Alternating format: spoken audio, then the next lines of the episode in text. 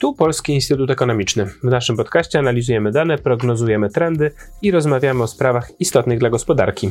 W dzisiejszym odcinku porozmawiamy o tych, jakich kompetencji będzie od nas wymagał rynek pracy w przyszłości.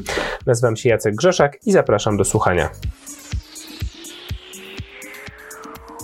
A moim gościem jest dzisiaj Katarzyna Dębkowska, kierownik zespołu Foresightu Gospodarczego w Polskim Instytucie Ekonomicznym. Cześć Kasiu. Cześć Jacku. Spotykamy się w związku z dwiema publikacjami waszego zespołu. Jedna e, to Foresight kompetencji przyszłości, druga kompetencje pracowników dziś i jutro.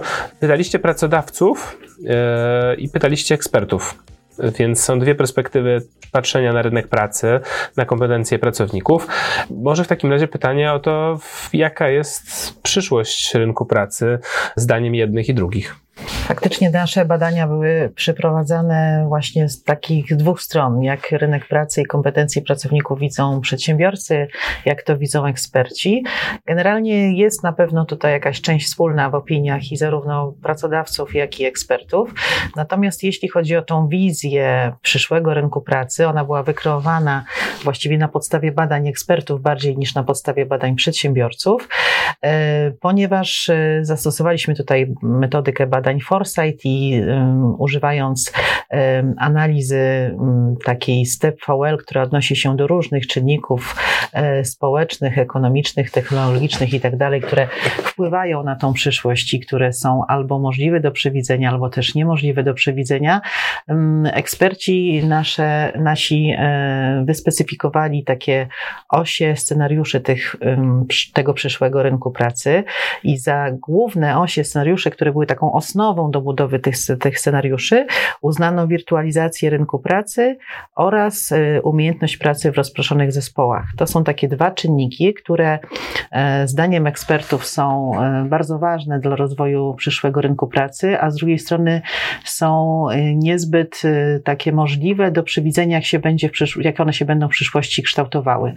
No i teraz biorąc pod uwagę skrajne, że tak powiem, osie tych scenariuszy, wyspecyfikowano cztery scenariusze, czyli taki scenariusz powiedzmy pożądany, no trudno tutaj mówić, że to będzie scenariusz najbardziej prawdopodobny, bo w badaniach Foresight to prawdopodobieństwo jest ciężko określić, ale takim e, scenariuszem powiedzmy pożądanym e, jest scenariusz, który zakłada, że będziemy mieli do czynienia z wysokim poziomem wirtualizacji rynku pracy i również z, wysokim, z wysoką zdolnością do pracy e, w zespołach rozproszonych. Wtedy taki scenariusz, który eksperci nazwali w chmurze, polegałby na tym, że generalnie pracujemy właśnie w tych rozproszonych e, zespołach, używamy e, bardzo zaawansowanych technologicznie rozwiązań, które pozwalają nam tą pracę wykonywać. Nie mamy jakichś barier co do e, właśnie pracy w zespołach z różnych nacji, z różnych kultur, co też jest istotne, czyli takie ograniczeń, takich ograniczeń nie mamy.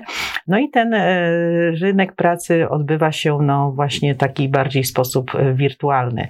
Tutaj oczywiście kompetencje pracowników e, muszą być e, dostosowane do, do, do, tego, do tej przestrzeni, czyli na pewno pracownicy powinni się charakteryzować tymi umiejętnościami cyfrowymi, ale też i umiejętnościami takimi społecznymi, które pozwalałyby im na takie kontakty właśnie z, z tymi osobami, które niekoniecznie siedzą w danym jednym miejscu, w danym pokoju, tylko gdzieś tam są w różnych miejscach świata i y, umieją y, takie, taką pracę prowadzić. Czyli ta współpraca, umiejętność praca, pracy w zespole, e, kreatywność i tak dalej, to są e, pożądane kompetencje do takiego rynku pracy. Mm, innym scenariuszem, który został wyspecyfikowany, jest taki powiedzmy scenariusz skrajny, kiedy założymy, że e, będziemy mieli niską zdolność do pracy w rozproszonych zespołach i niski poziom wirtualizacji pracy, co wydaje się w tych czasach raczej mało prawdopodobne e, z naszej perspektywy, że tak będzie, no ale gdyby tak było, no to mm, ten scenariusz nazwano w trybie offline.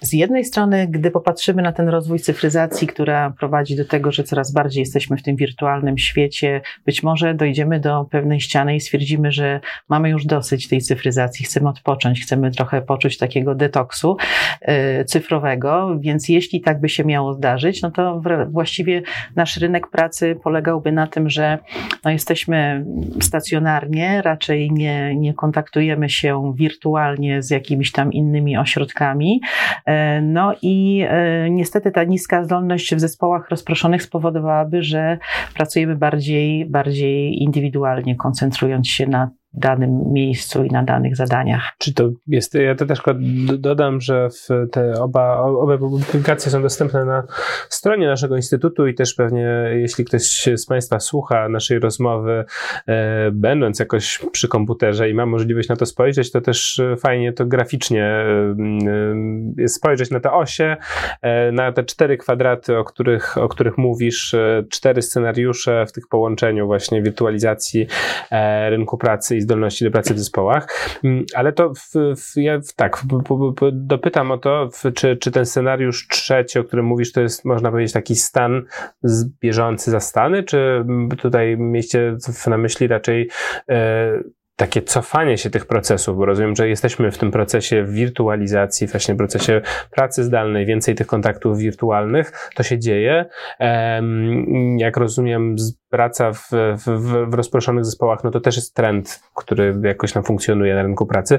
Czy tutaj mieliście raczej w, w głowie w taką wizję utrzymania status quo, czy raczej jakieś cofania e, tych postępujących zmian? No myślę, że raczej mm, trzeba by było e, się cofnąć do tego, co mamy teraz. Także faktycznie no, ta e, przyszłość zawsze jest w jakiś sposób niepewna. Badania foresightowe próbują tą przyszłość kreować, nie, nie ją przewidywać. I generalnie ten scenariusz z punktu widzenia nawet no, teraźniejszości naszej, no, wydaje nam się nie być scenariuszem scenariuszem pożądanym, więc też trzeba by było myśleć w tym momencie, o jakie działania należałoby podjąć, żeby nie doprowadzić takiego scenariusza, gdzie faktycznie będzie ten niski poziom wirtualizacji rynku pracy, czy ta niska zdolność do pracy w rozproszonych zespołach. E, także jest to jakaś skrajność, która raczej wydaje się być mało prawdopodobna, no ale jakiś zawsze cień zostaje, że być może będziemy się cofać, a nie iść do przodu, bo czynniki różne dookoła nas są zewnętrzne i żyjemy cały czas w świecie niepewności, różnych kryzysów i e, przed nami pewnie kryzys klimatyczny, więc też nie wiadomo, czy ta cyfryzacja i ten rozwój technologii będzie faktycznie tak szedł do przodu, może będziemy mieli inne, ważniejsze problemy.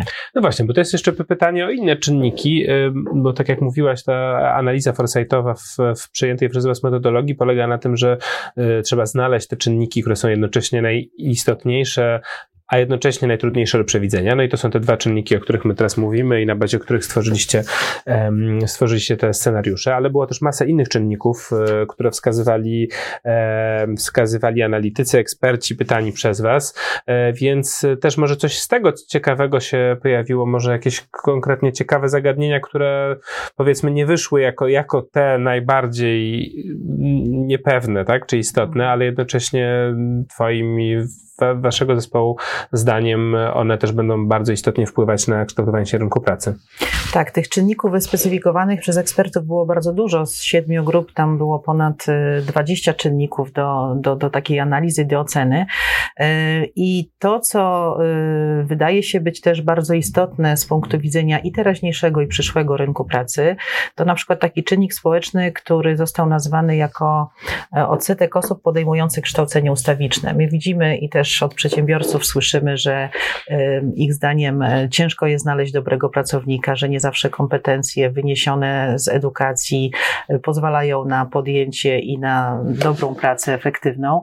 E, no i to kształcenie ustawiczne już nam towarzyszy i pewnie będzie nam towarzyszyło w przyszłości, bo rynek się tak szybko zmienia, że musimy się dostosowywać i myśląc o swoim rozwoju, również musimy myśleć o, o takim ustawicznym kształceniu. Kwestia też mówiliśmy o tym wirtualnym rynku pracy, ale też stopień wirtualizacji w ogóle życia społecznego jest też tym czynnikiem społecznym, który bardzo istotnie wpływa na rynek pracy, no bo widzimy, że e, media społecznościowe są tym naszym narzędziem i w pracy, i w życiu, i bez tego już nam ciężko się, że tak powiem, teraz obejść. No oczywiście czynniki technologiczne, no to cała seria czynników e, odnośnie rozwoju cyfryzacji, ale też i automatyzacji pracy. W tych naszych scenariuszach pojawiał się też taki wątek, że w przyszłości będzie potrzebna umiejętność współpracy z robotem e, i tak dalej, prawda? To nie jest tak, że roboty mają zastąpić ludzi, tylko to jest współpraca. No i pewnie człowiek się będzie musiał e, posiąść pewne kompetencje, żeby z takim robotem w cudzysłowie móc się dogadać, prawda? Więc to też jest taki czynnik, który tutaj nam się e, pojawił w tych naszych rozważaniach, w rozważaniach ekspertów. Z czynników ekonomicznych z kolei, no to tutaj na pewno zwracano uwagę na poziom innowacyjności przedsiębiorstw, co też jest oczywiście teraz bardzo ważne, no i też będzie to w przyszłości istotne. A druga rzecz z punktu widzenia rynku pracy, no to kwestia upowszechniania elastycznych form pracy. O tym też się sporo dzisiaj mówi pewnie w przyszłości ten rynek nasz pracy i forma naszej pracy może wyglądać inaczej. Mówimy o krótszym tygodniu pracy, mówimy o zdalnej pracy, która, że tak powiem, e, zaistniała bardziej poprzez pandemię i która w jakiś sposób będzie nam pewnie towarzyszyć, mimo tego, że pandemii nie mamy, ale już się jej trochę nauczyliśmy ja może od razu dopytam o to, bo w, mówiłaś o tej wirtualizacji rynku pracy.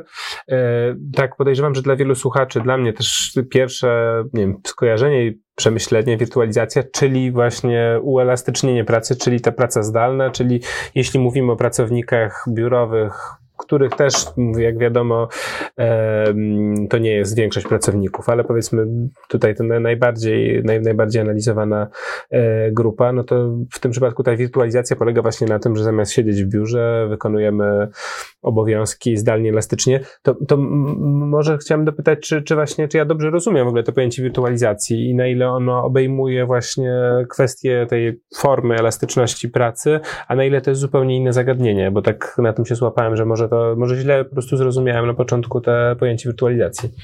E, no myślę, że tutaj ta wirtualizacja rynku pracy, która jest zresztą tym naszym czynnikiem przewodnim w scenariuszach, e, no polegać miałaby właśnie na tym, że jesteśmy w tym świecie gdzieś tam e, internetowo-cyfrowym i, i, i, i właśnie poprzez pracę zdalną tą pracę wykonujemy.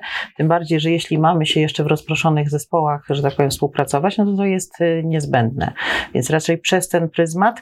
Natomiast no faktycznie elastyczne formy pracy, no to jest e, może coś innego, tak? Bo tutaj kwestia, mm, ale pewnie też w jakiś sposób z tą wirtualizacją związane. Myślę, że tą, te elastyczne formy pracy łatwiej jest, że tak powiem, E, uskutecznić, wykorzystując tą wirtualność rynku pracy. Okej, okay, bo też tak się zastanawiałem się, na ile to, na ile to się zgrywa, a na ile, to też myślę, na ile wirtualizacja oznacza właśnie przenoszenie do sieci takich czynności, których byśmy w ogóle nie kojarzyli z pracą zdalną obecnie, no bo mówimy o pracy, powiedzmy już teraz wirtualnej, biurowej, jeśli korzystamy z komputerów, ale mamy jeszcze masę innych zawodów bardzo realnych, fizycznych, namacalnych pracy z innymi ludźmi, e, więc być może też jest, będzie jakiś trend w tym zakresie. No tak, to... to w tym momencie jakoś ciężko nam się pewnie wyobrazić, że, że ktoś miałby budować dom wirtualnie, ale być może będą to za niego robić drukarki 3D, on będzie tylko siedział i sterował tym, tym urządzeniem. Tak, tak, tak, dokładnie, ale to jest oczywiście też na inne,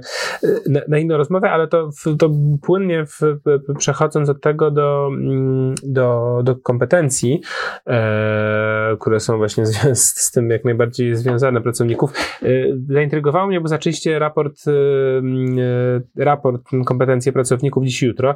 Rozpoczęliście cytatem analfabetami XXI wieku nie będą ludzie nieumiejący czytać, ale tacy, którzy nie potrafią się uczyć, oduczać i ponownie nauczyć. To w takim razie chciałem zapytać, skoro zaczynacie od takiego cytatu, to jakich pracowni kompetencji pracownicy powinni się oduczać, a jakich powinni się nauczyć? Mhm. powinni się dużo uczyć. Generalnie i przez całe życie, tak jak rozmawialiśmy, ale faktycznie z tych y, kompetencji deficytowych obecnie i pożądanych przyszłości przewijały się w opinii przedsiębiorców właśnie często kompetencje tak zwane miękkie, czyli na przykład kreatywność tutaj wiodła prym, jeśli chodzi o tą kompetencję, która teraz jest deficytowa zdaniem przedsiębiorców, ale również będzie pożądana w przyszłości. Z kolei taką kompetencją, która teraz może nie jest taka deficytowa zdaniem przedsiębiorców, ale będzie bardzo pożądana w przyszłości, jeśli chodzi o rozwój ich branży, to jest działanie w sytuacji niepewności. Umiejętność takiego działania. To oczywiście badanie było robione w trakcie pandemii właściwie, bo pod koniec tamtego roku, więc myślę, że ta pandemia też spowodowała, że pryzmat myślenia przedsiębiorców na rozwój swojej branży i na przyszłość jest taki, że ta niepewność zawsze nam będzie towarzyszyła, bo niepewność stała się teraz, można powiedzieć, taką nową normalnością dla funkcjonowania nas, przedsiębiorców i tak dalej. Więc działanie w sytuacji niepewności okazało się być tą e, kompetencją, która będzie bardzo pożądana w przyszłości. Ale również takie kompetencje jak współpraca z innymi, to jest kompetencja, która obecnie jest deficytowa, w szczególności na przykład branży IT, bo też pytaliśmy się przedsiębiorców różnych branż. E, no więc e, tutaj ta współpraca z innymi jest bardzo pożądana i jak się okazuje deficytowa obecnie.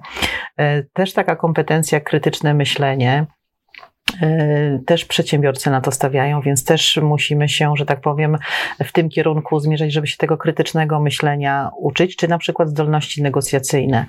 E, na dalszy plan być może w tych kompetencjach deficytowych obecnie e, schodzą na przykład kompetencje cyfrowe co trochę nas zaszokowało, że kompetencje cyfrowe nie są takimi kompetencjami bardzo deficytowymi obecnie, albo na przykład bardzo pożądanymi w przyszłości. I tutaj też próbowaliśmy sobie to jakoś tłumaczyć i być może wynika to stąd, że przedsiębiorcy myśląc o tym przyszłym roku rynku pracy, nie wiem, 2035 rok, bo taką perspektywę tutaj żeśmy sobie ułożyli, może wychodzili z założenia, że te kompetencje cyfrowe będą już tak naturalną mm, kompetencją, że każdy je po prostu będzie posiadał. No i myślę, że idzie to w, w tym kierunku, że, że, że ten, oczywiście cyfrowe y, technologie się coraz bardziej będą rozwijać, więc my będziemy za nimi podążać, ale generalnie nie jest to już coś takiego dla nas obcego, że nie wiem, widzimy na przykład jakąś dużą grupę ludzi wykluczonych cyfrowo, tak jak się kiedyś mówiło, że starsze osoby są wykluczone cyfrowo.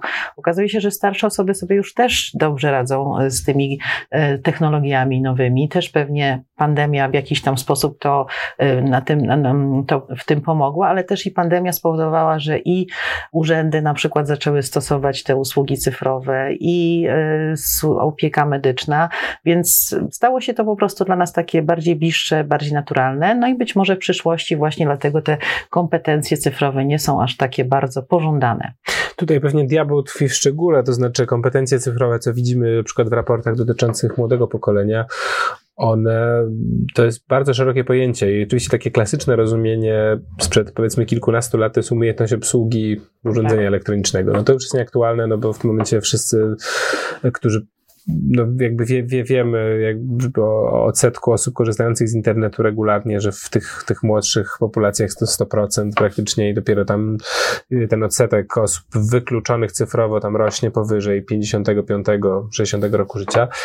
Więc jakby to, to już mamy, tylko że to, co wychodzi właśnie w badaniach młodego pokolenia, że to, że umiemy korzystać z telefonu czy z komputera, że umiemy sobie wysłać filmiki w mediach społecznościowych, to niekoniecznie przekłada się na kompetencje cyfrowe w rozumieniu kompetencji do rozwiązywania jakichś problemów poprzez programy do tego dedykowane. Znaczy mamy tą mnogość możliwości rzeczywiście i programów służących rozbudowanej właśnie programowaniu, analizie danych itd., tak itd. Tak I to niekoniecznie no tak, rośnie z wiekiem. Jakby... I to też jest pytanie, czy znaczą te kompetencje cyfrowe. Być może kompetencje cyfrowe w zrozumieniu obsługa komputera faktycznie to nie jest istotne, bo wszyscy to mają, ale jak mówimy o kompetencje mhm. cyfrowe typu umiejętności informatyczne, no to one są cały czas deficytowe na rynku pracy, bo potem widzimy, że cały czas tych osób, w, informatyków w Polsce jest mniej niż na przykład w innych krajach unijnych, tak? I cały czas jest braki są na rynku pracy. No myśmy rozróżnili to, mówiąc przedsiębiorcom o kompetencjach na podstawowe kompetencje cyfrowe i zaawansowane kompetencje cyfrowe, więc jakby ani jedna, ani drugie hmm. nie znalazły się w tej grupie takich bardzo pożądanych w przyszłości. E, no oczywiście ta deficytowość była wskazywana w branżach na przykład, y, gdzie, gdzie tych kompetencji teraz brakuje. E, no ale tak, no to zgadzam się oczywiście, to, to jest bardzo, że tak powiem, pojemne, pojemny worek kompetencji cyfrowe, cyfrowe i, i, dużo rzeczy można tutaj, że tak powiem, ująć w tym. No ale rozumiem, że one się na pewno będą, te cyfrowe technologie cały czas rozwijać i my będziemy musieli za nimi w jakiś tam sposób podążać. Aczkolwiek ten punkt punkt startu być może już jest teraz no, inny niż na przykład był 20 lat temu.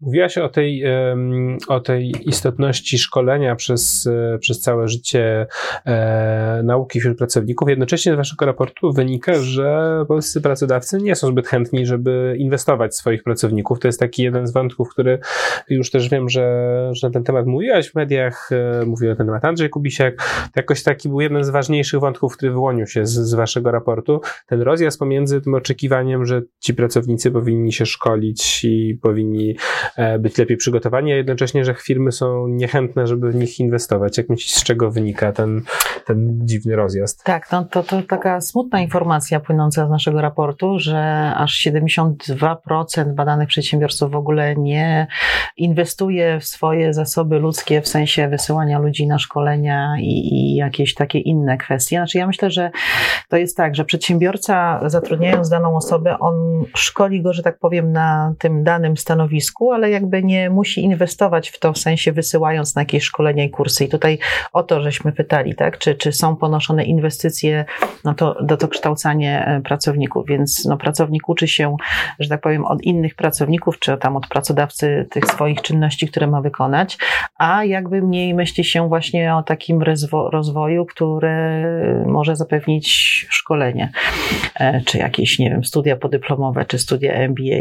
E, natomiast y, z czego to może wynikać? No również może to wynikać z tego, że przedsiębiorcy oczekują, że taki wykształcony człowiek, który przychodzi do pracy, ma już jaką, jakieś, jakieś wykształcenie, jakąś wiedzę, jakieś kompetencje i to powinno mu wystarczyć do, do pracy. Ale okazuje się, że jednak pytając o deficytowość, dostajemy taką informację, że dużo jest tych kompetencji deficytowych, więc e, faktycznie to bardzo mało, e, bo te dwadzieścia kilka procent przedsiębiorców, które inwestuje swoich pracowników, wydaje nam się być e, niskim procentem, a z drugiej strony też pracownicy, oprócz tego, że wskazu- pracodawcy wskazują te deficytowe kompetencje, mówią nam o tym, że ciężko jest znaleźć pracownika o dobrych kompetencjach, więc no, wydaje mi się, że coś się powinno tutaj zadziać i, i zmienić, że jednak firmy powinny inwestować swojego pracownika, myśląc o tym, że wysyłanie na te szkolenia i,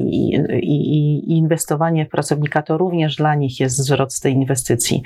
E, być może przedsiębiorcy, nie wiem, obawiają się takiego ryzyka, że taki wyszkolony pracownik opuści miejsce pracy i przejdzie gdzieś indziej, no ale to wszystko jest oczywiście związane z jakby z myśleniem, z polityką firmy. E, mam wrażenie, że częściej w różnego rodzaju szkoleniach biorą niestety udział pracownicy zatrudnieni w firmach z kapitałem zagranicznym. Tu jest ta polityka mhm. i myślenie o tych pracownikach jednak trochę inna niż w takich typowych polskich przedsiębiorstwach. Nie oczywiście mhm. nie obrażając polskich przedsiębiorców, broń Boże, bo tutaj też jest sytuacja zróżnicowania, no ale takie wnioski, e, takie wnioski nam płyną, dlatego też w rekomendacjach skierowanych do przyszłych pracowników napisaliśmy, że powinni też zwracać uwagę na tą oferowaną przez pracodawcę, mm, oferowane przez pracodawcę e, możliwości. Oczywiście wynagrodzenie, no to jest to, co bierzemy pod uwagę, ale też te możliwości rozwoju, branie udziału w szkoleniach, dokształcaniach i tak dalej. Bardzo dziękuję. No i Państwa gościem była dzisiaj Katarzyna Dębkowska. Dziękuję serdecznie.